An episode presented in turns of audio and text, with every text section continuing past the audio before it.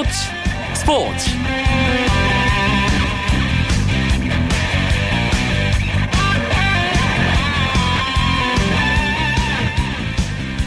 안녕하십니까. 설 명절이 시작되는 수요일 밤에 인사드립니다. 스포츠 스포츠 아나운서 이광용입니다.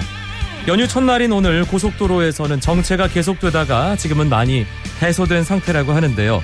그래도 아직 고향 내려가는 도로 위에 계신 분들 많으실 겁니다 그 길에 저희 스포츠 스포츠가 재미있는 이야기로 동반자가 되드리겠습니다 프로농구 정규 시즌 이제 막바지를 향해 가고 있습니다 하지만 긴장감은 좀처럼 떨어지지 않고 있는데요 울산 모비스와 원주 동부 서울 SK 이 세 팀의 선두 싸움 이제 시작이라는 느낌마저 듭니다. 또 어느 정도 정리된 6강 플레이오프 진출 팀들 치열한 자리 다툼 벌이고 있죠. 수요일에 재미있는 농구 이야기 농구장 가는 길에서 오늘 경기 결과와 함께 마지막까지 결과를 알 수 없는 상위권 팀들의 치열한 순위 경쟁 정리해드리겠습니다. 오늘 들어온 주요 스포츠 소식 전하면서 수요일 밤 스포츠 스포츠 출발합니다.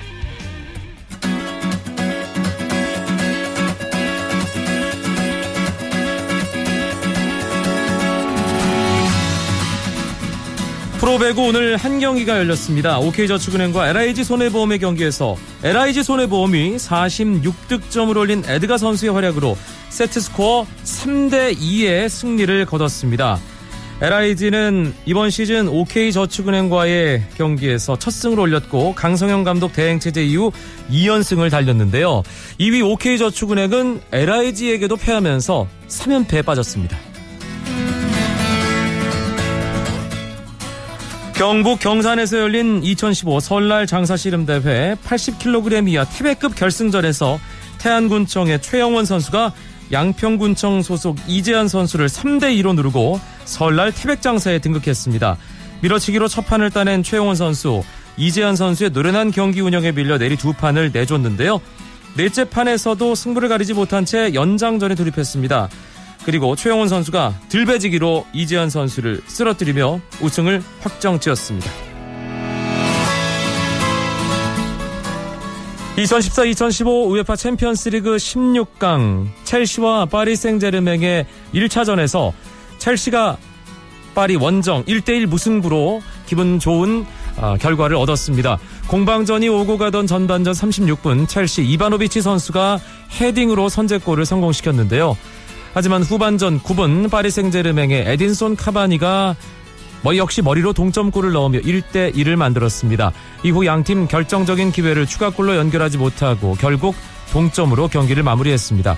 한편 독일 최강팀인 바이에른 민헨과 샤크타르의 1차전 경기 역시 0대0 무승부를 기록했습니다. 우크라이나 홈팬들의 일방적인 응원을 받으며 선전한 샤크타르는 후반 20분 바이에른 미넨의 사비 알론소가 경고 누적으로 퇴장당하면서 승리에 대한 기대감을 높였는데요. 득점을 올리지는 못했지만 홈에서 실점하지 않고 무승부를 기록하며 2차전 원정 경기를 기대하게 됐습니다. 금지 약물 복용으로 출전 정지 징계를 받은 미국 메이저리그 뉴욕 양키스의 스타 알렉스 로드리게스가 복귀를 앞두고 팬들에게 보내는 사과 편지를 공개했습니다. 로드리게스는 상황을 악화시킨 내 행동들에 후회하고 있으며 내가 할 수 있는 말은 오직 미안하다, 미안하다는 것뿐이라면서 거듭 반성하는 모습을 보였는데요. 통산 654개의 홈런을 기록하고 있는 스타 로드리게스는 2013년 금지 약물 복용은 물론 다른 선수에게 알선까지 한 혐의로 162경기 출장 정지 처분을 받아 2014 시즌 통째로 출전하지 못했습니다. 이번 시즌 복귀를 앞두고 비판 여론을 잠재우기 위해 자필로 쓴 반성문까지 공개한 건데요. 하지만 메이저리그 야구 팬들은 모호한 사과라며 냉담한 반응을 보였습니다.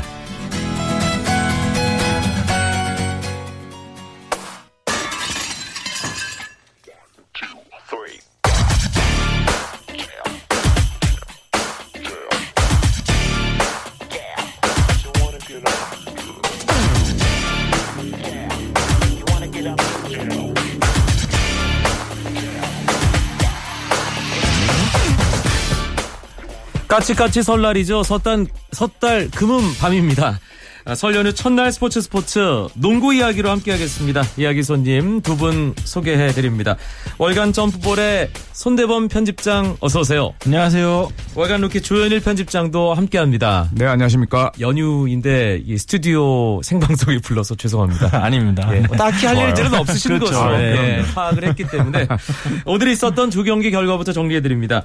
서울 삼성과 서울 SK 한때는 서울 라이벌전으로 불리기도 했습니다만 이번 시즌만큼은 그 라이벌전이라는 말이 무색할 정도로 대비되는 성적을 거두는 두 팀인데 모두가 SK의 승리를 손쉽게 예측할 수 있는 그런 승부. 하지만 결과 예상과는 전혀 달랐습니다. 네, 오늘 작가님이 좀 고생하셨을 것 같다는 생각이 드는데요. 네. 아, 삼성이 예상 외의 이변을 일으켰습니다. 잠실 실내체육관에서 열린 삼성과 SK 경기. 삼성이 김준일의 37득점을 앞세워서 81대 71로 승리를 거뒀습니다. 오늘 승리로 삼성은 3연패에서 탈출했고요. SK는 5연패에 빠지면서 3위에 머물렀는데요. 사실 문경원 감독이 시즌 개막 전에 이상민 감독한테 코트에서는 6번 만에 6번 다 이기겠다. 뜨거운 맛을 보여주겠다. 그렇게 선전포고를 했었는데 네. 마지막 한 번에서 놓치고 말았습니다. 음, 사실 연세대 선후배 관계로 아주 친한데 두 감독이 오늘 문경은 감독이 이상민 감독에게 매운 맛을 하나 봤습니다. 네. 그리고 문경은 감독을 가장 아프게 했던 것은 역시 학교 후배인 삼성의 김준일 선수였어요. 아, 그렇죠. 오늘 신인으로서 믿기지 않는 맹활약을 펼쳤는데요. 37득점과 리바운드 13개를 기록했습니다. 아, 득점과 리바운드 모두 본인의 그 개인 최다 기록이었고 또 37득점은 KBL 역사상 역대 4위에 해당하는 신인으로서는 역대 4위에 해당하는 대기록이었습니다. 네. 뭐 그만큼 오늘 골밑에서 맹활약을 펼쳤는데 SK의 최부경, 김민수 모든 선수들이 달라붙었지만 김준희 선수를 막지 못했습니다. 서울 SK가 심상치 않습니다. 어느덧 5연패에 빠졌어요. 네, 이 SK가, 어, 이 손대문 편집장이랑 또 이광영 아나운서가 나오는 그 스포츠 대작전 그 프로에 나오고 나서 5연패더라고요. 문경원 감독 출연한 이후로. 그렇죠. 아. 네. 그게 약간의?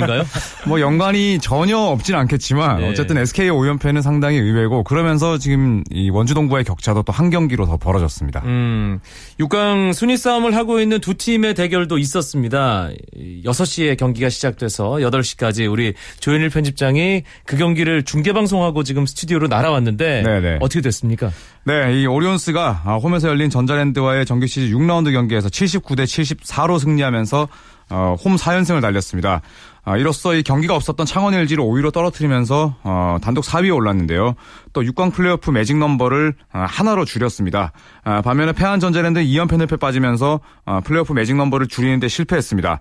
아, 길렌워터 선수가 두 경기 연속 폭발했는데요. 아, 직전 경기였던 LG전에서 단 12분 동안 27득점을 쏟아부었었는데 자, 오늘 경기에서도 28득점 그리고 7개 리바운드로 다시 한번 아, 상대 수비를 맹폭했습니다. 음, 일단 두 팀 모두 6강 플레이오프 진출은 어느 정도 안정권이라고 보지만 그래도 플레이오프 때 어떤 팀을 만나느냐 네. 그 자리가 결정되기 때문에 상당히 중요한 경기였잖아요. 그렇죠. 특히 또 오리온스는 시즌 중반까지의 고민이 이 바로 홈 경기 승률이 5할에 채 미치지 못했다는 점이었습니다. 아, 하지만 최근 상승세를 통해서 홈 승률을 대폭 끌어올렸는데 아, 그러면서 시즌 최다인 홈 4연승을 달렸습니다. 아, 전자랜드 역시 좀 하루빨리 플레이오프 진출을 확정할 필요가 있었는데 예, 경기 초반은 전자랜드의 우세였습니다. 아, 레더와 박성진 선수의 활약으로 1쿼터를 이 앞선 채 마쳤는데 이, 하지만 경기를 치를수록 이 리카르도 포웰 선수의 공백이 드러나면서 추격을 허용했고요. 결국 길레너터의 득점포를 막아내지 못하면서 전자랜드가 패했습니다. 음, 팀 순위 크게 변동은 없습니다만 손대범 편집장이 짚어주시죠. 네, 모비스가 연승 재시동을 걸면서 2연승으로 1위를 달리고 있습니다. 동부가 현재 6연승 중인데요. 33승 14패로 2위를 지키고 있습니다. SK가 오늘 패배로 발등에 불이 떨어졌는데 어, 32승 15패로 3위를 떠 있습니다. 그리고 4위 고양 오리온스, 5위 창원 LG가 지키고 있는데 아, 두 팀의 승차도 반 게임 차라서 앞으로의 분위기가 재밌을 것 같습니다. 6위 전자랜드는 24승 24패를 기록 중이고요. 그 뒤를 부산 KT와 안양 KGC 인삼공사가 달리고 있습니다. 그리고 9위와 10위는 KCC와 삼성인데 어, 삼성이 과연 KCC를 추월할지 여부도 관심사입니다. 이제 한 주간의 up and down을 짚어볼 시간입니다. 먼저 업팀 어디를 꼽으시겠습니까? 조현일 기자.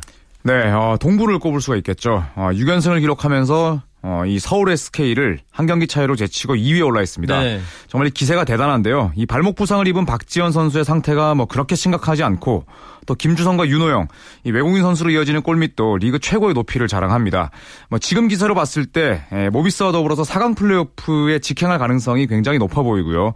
또 오늘 승리한 오리온스도 시즌 중반에 찾아왔던 고비를 잘 넘기면서 4위를 지키고 있습니다. 아, 길렌워터와 리오 라이온스가 번갈아 지키는 이 외국인 선수 매치업에서 우위를 점하면서 네, 플레이오프 진출을 눈앞에 두고 있습니다. 손대범 편집장은 어떻습니까? 네, 저도 동부와 오리온스를 준비해 왔는데 다 뺏겨 버렸네요. 네, 오리온스 같은 경우는 특히 LG나 전자랜드 같이 이 플레이오프에서 만날 가능성이 높은 팀들을 꺾었다는 점이 어, 상당히 고무적이라 할 수 있겠습니다. 음, down 팀 이번에 손대범 편집장이 선수를 치시죠. 네. 자, 오늘 대본을 받자마자 저는 삼성을 꼽으려고 했거든요. 네. 근데 오늘 이겼기 때문에 제외하고요.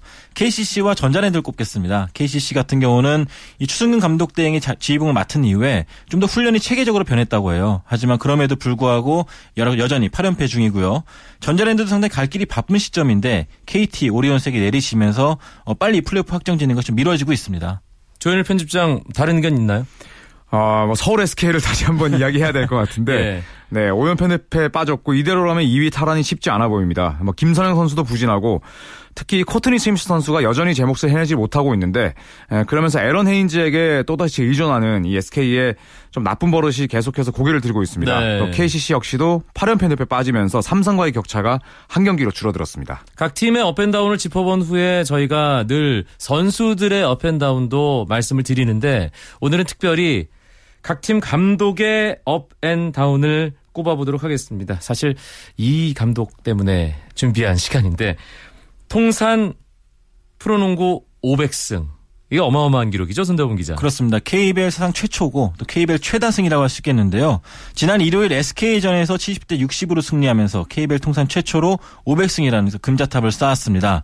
유재학 감독은 프로농구 출범 이래 한 번도 쉰 적이 없을 정도로 꾸준히 코치와 감독으로 활동해왔는데요. 모비스에서 언더 10년째를 보내고 있습니다. 2007년과 2010년 그리고 지난 2년간 타이틀을 획득하면서 명실상부한 최다 우승 그리고 최다승 감독으로 자리 잡았습니다. 이렇게 된다면 유재학 감독 사실 당분간 더 이 감독 생을 오래 지속할 가능성이 높기 때문에 기록은 계속 쌓여갈 테고 유재학 감독 많은 분들이 이미 뭐 만수라는 이름을 통해서도 알고 계시지만 비결을 두 분이 꼽아주신다면요. 먼저 조현일 기자. 네, 저는 그 꾸준함이라고 꼽고 싶습니다. 아, 유 감독은 뭐 아까 손대원 편집장이 말씀했듯이 현재까지 프로농구 역사상 뭐 단 한 명밖에 없는 예, 원년 이후에 현재까지 감독 커리어를 이어오고 있는 인물이고요. 단 한 시즌도 안 쉬고요. 그렇습니다. 아, 그리고 또 이 원년인 97년 코치를 시작으로 올 시즌까지 무려 또 19시즌 동안 이 코트에 개근하고 있습니다.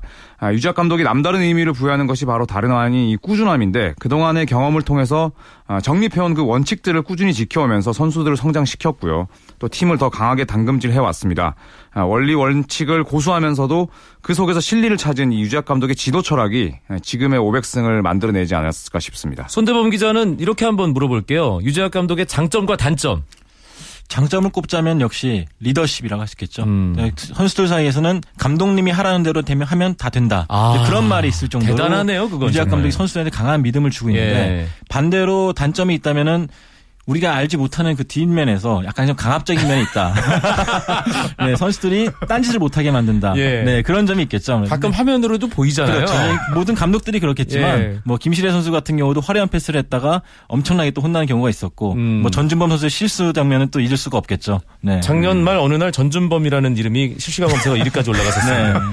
예. 그 앞에서는 유재학 감독의 뭐 정체불명의 그 험한 말도 있었고, 예, 그렇습니다. 아, 500승 하셨으니까 네, 이 정도 내용은 뭐 너그럽게 유재학 감독께서 용서해 주시리라고 믿고 반대로 다운이 된 감독을 꼽는다면 누구를 꼽을 수 있을까요, 조현일 기자? 네, 저는 전창진 KT 감독 어, 꼽고 싶습니다. 아, 굉장히 우울한 한 주를 보냈는데 뭐 직전 경기였던 이 KGC와의 홈 맞대결에서는 승리하긴 했지만 뭐 사실상 6강 플레이오프와는 또 멀어졌고요.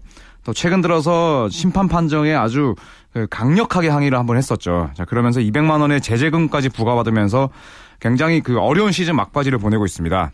특히 전창진 감독의 최근 인터뷰를 보면 힘이 좀 많이 빠진 듯한 아. 아, 그런 인상을 많이 받을 수가 있는데 아마도 10개 팀 감독 가운데 그래도 마음고생 측면만 놓고 보면 좀 가장 심한 그 인물이 아닐까 싶습니다. 이번에 손대범 기자. 네, 전 다운으로 일단 전찬지 감독을 다운시킨 심판도 꼽고 싶고요. 아. 또 일단 KGC 인상공사의 이동남 감독 대행도 꼽고 싶습니다. 역시 아무래도 혹독한 첫 시즌을 보낸 것 같은데 3연승을 달렸으나 LG전에서 좀 약간 아쉽게 패했죠. 1쿼터 22대 15로 앞서갔지만 2쿼터에는 22점을 내리 넣어주면서 역전패를 당하고 말았습니다.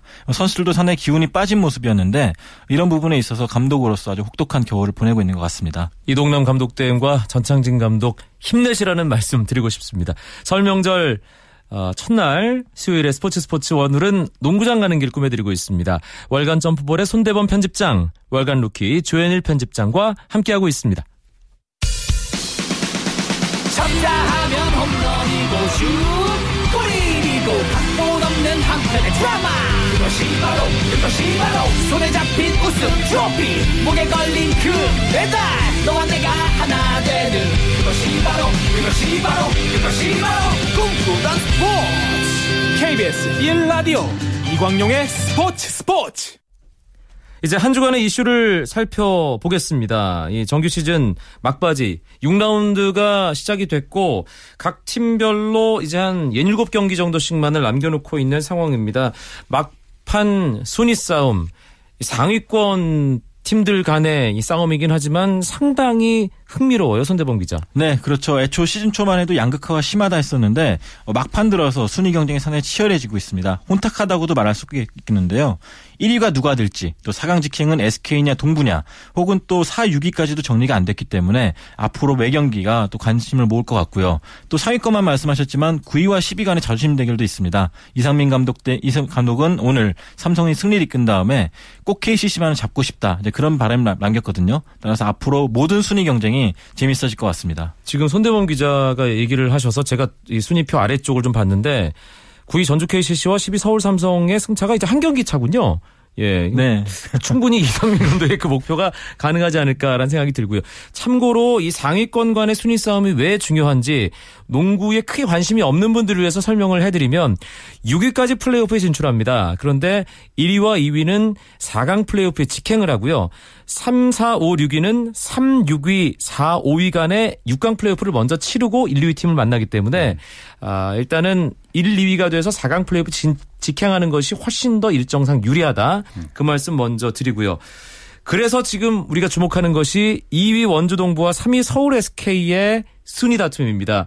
2위냐 3위냐 이게 참 크잖아요. 손대 조현일 기자. 그렇죠. 어, 뭐 말씀하셨듯이 이 4강 플레이오프 직행 여부가 달려 있기 때문에 2위냐 3위냐는 뭐 거의 하늘과 땅 차이입니다. SK가 뭐 최근에 5연패 늪에 빠진 반면에 동부는 현재 6연승 달리면서 2위가 됐는데 동부가 연승을 달리기 시작한 시점 이 SK가 동부를 상대로 4경기 반을 앞서 있었습니다. 그러니까 이 보름도 채 되지 않은 짧은 기간 동안에 두 팀의 승차와 처지가 완벽하게 뒤바뀌고 말았는데요. 네. 두팀 모두 또 동부 SK 두 팀 모두 7경기씩 남겨두고 있습니다. 이 3일절이죠. 오는 3월 1일에 원주에서 이 동부와 SK의 시즌 마지막 대결이 펼쳐지는데 정말 이 재밌는 승부가 기대됩니다. 음. 그런데 사실 원주 동부는 내심 서울 SK는 지금 아래로 끌어내렸고 울산 모비스 자리도 호시탐탐 노리고 있지 않을까 하는 생각도 드는데요, 손대범 기자. 그렇습니다. 이제 두 게임 차까지 좁혀졌거든요. 그렇기 때문에 충분히 해볼 만하다는 또 마음가짐을 갖고 있습니다. 또 동부 같은 경우는 최근에 젊은 선수들의 기세가 많이 올라온 덕분에 또 앞으로의 스케줄만 잘 소화한다면은 모비스를 충분히 추월할 수 있는 상황이거든요. 따라서 다음 23일, 다음 주 23일에 열릴 맞대결에서 관심이 많이 모아지고 있습니다. SK 같은 경우는 일단 6강 플레이오프에 안정적으로 진출을 하더라도 플레이오프에서 어떤 결과를 내느냐는 또 다른 문제이기 때문에 6라운드 팀을 잘 추스르는 게 중요해 보이는데요. 조현일 기자. 네, 이 1100일이 넘도록 최근에 5연패가 없었던 이 SK였기 때문에 뭐 코칭 스태프나 선수들 또 팬들 모두 좀 당혹감을 감추지 못하고 있습니다. 이 SK 향후 3경기 상대가 KT와 LG, 전자랜드인데 뭐 다들 쉽지 않은 팀들이잖아요. 네. 뭐 자칫 연패가 길어질 가능성도 존재합니다. 아, 모레 홈에서 열리는 KT와의 경기에 좀 모든 것을 쏟아 부어야 할 전망인데 이 문경은 감독 역시 오늘 경기 끝나고 나서 잘못된 점을 차근차근 짚어보겠다 이런 계획을 밝혔습니다. 네, 예년- SK 같은 예. 경우는 리바운드가 평소 1위를 달리던 팀이었는데 오늘 삼성전도 그렇고 최근에 이 제공권 싸움에서 많이 무기력한 모습 보여주고 있거든요. 이 국내 포워드들의 부진이 가장 커 보입니다. 음, 제가 진행하는 프로그램에 문경은 감독이 게스트로 나와서 도와주셨는데 이렇게 되니까 괜히 죄송하기도 하고 예, 힘내시라는 말씀 예, 방송 이 자리를 빌려서 드리겠고요. 예년 같으면 6위와 7위 뭐 한 5, 6, 7, 8위 정도에서 이게 좀 어, 순위가 맞물리면서 과연 6강 플레이오프에 누가 진출하고 누가 떨어질 것이냐 이게 관심사였는데 일단 이번 시즌 같은 경우는 6강 플레이오프에 올라가는 팀의 윤곽은 어느 정도 잡힌 것 같아요. 그렇습니다. 사실 KT가 6강 싸움에 충분히 올라갈 것이다. 그런 전망이 있었는데 LG가 갑자기 올라오면서 6강 구도가 바뀌었고요. 7위 KT 같은 경우는 예상 밖의 부진을 인해서 또 밀려났습니다. 또 8위 KG 신성사도 3연승을 달리면서 마지막 희망을 이어갔지만 이 강팀들을 만나면 약해지는 그런 경향 때문에 결국 6강 구도에서 벗어나고 말았습니다. 그런데 3, 4, 5, 6위 특히 4, 5, 6위의 이 자리 싸움도 상당히 볼거리인데 오리온스와 창원 LG, 전자랜드 6라운드 어떻게 될까요? 어, 뭐 가장 앞서 있는 팀은 역시 오리온스죠. 어, 최근 2연승을 통해서 단독 4위를 달리고 있는데 어, 내일 모비스를 홈으로 불러들이는 LG가 반경기 차이로 또 오리온스를 뒤쫓고 있습니다. 또 이 전자랜드는 현재 6인데요. 음, 최근 이 2연패를 통해서 5위 LG와의 승차가 또 두 경기로 벌어진 상황입니다. 3위의 파트너가 누가 될 것인지 또 4위와 5위인 오리온스와 LG가 지금의 순위대로 또 플레이오프에서 맞붙을지 자, 이것도 또 관심사가 되겠습니다. 네, 만약에 오리온스와 LG 동률일 경우에는 이제 상대 전적 그리고 그게 더 같을 경우에는 점수차로 따지게 되는데 네. 오리온스와 LG는 3등 3패로 동률입니다. 하지만 총 득점에서 오리온스가 531점, LG가 492점이기 때문에 LG 입장에서는 오리온스를 추월하기 위해서는 무조건 1승이라 더 거둬야 되는 아하, 상황입니다. 알겠습니다. 이번에 WKBL 얘기를 좀 해보겠습니다. 우리은행이 일단 선두 굳히는 분위기고요. 신한은행과 KB스타즈의 2, 3위 싸움이 상당히 볼만하죠, 손대범 기자. 그렇습니다. KB스타스가 2015년 들어서 기세가 아주 무섭습니다. 단 2패만을 기록하면서 순식간에 2위 신한은행과의 격차를 좁혀왔습니다. 원래 여자 농구는 3위가 누가 될지가 관심사였는데 삼성이 주춤한 반면에 KB가 올라오면서 2, 3위 순위 경쟁에 불이 붙었습니다. 현재 신한은행이 20승 9패, KB스타스가 18승 11패인데 이 두 게임 차가 어떻게 될지 앞으로 남은 시즌의 관심사가 됐습니다. 말씀하신 대로 KB스타즈의 최근 상승세가 무서운데 이번 주와 다음 주 2위 신한은행과 3위 KB스타즈의 2연전 정말 중요해 보이네요. 조현일 기자. 네, 이 2연전을 통해서 2위의 주인공이 가려질 것 같습니다. 신한은행은 뭐 크리스마스와 김단비 원투펀치의 힘이 돋보이고 또 KB스타즈는 변연하 선수가 사실상 에, 포인트 가드 포지션을 도맡으면서 강아정과 홍아란의 득점력을 극대화하고 있습니다. 정인교, 서동철 이 두 감독의 지략 대결도 뭐 중요한 포인트가 될 것 같습니다.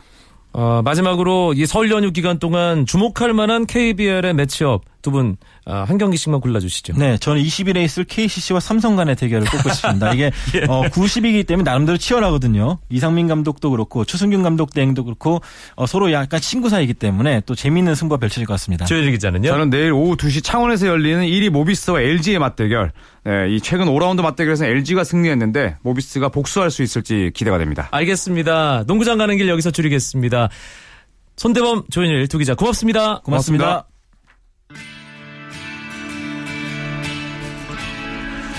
스포츠 스포츠 설 명절 특집을 내일과 모레 이틀 준비했습니다. 올해가 청양의 해죠. 그래서 더욱 의미 있는 양띠 스포츠 스타들과의 특별한 만남을 내일 함께 하실 수 있습니다. 쉽게 만날 수 없는 스타라는 점 귀띔해 드리고요. 저는 내일 다시 뵙죠. 아나운서 이광용이었습니다. 고맙습니다. 스포츠 스포츠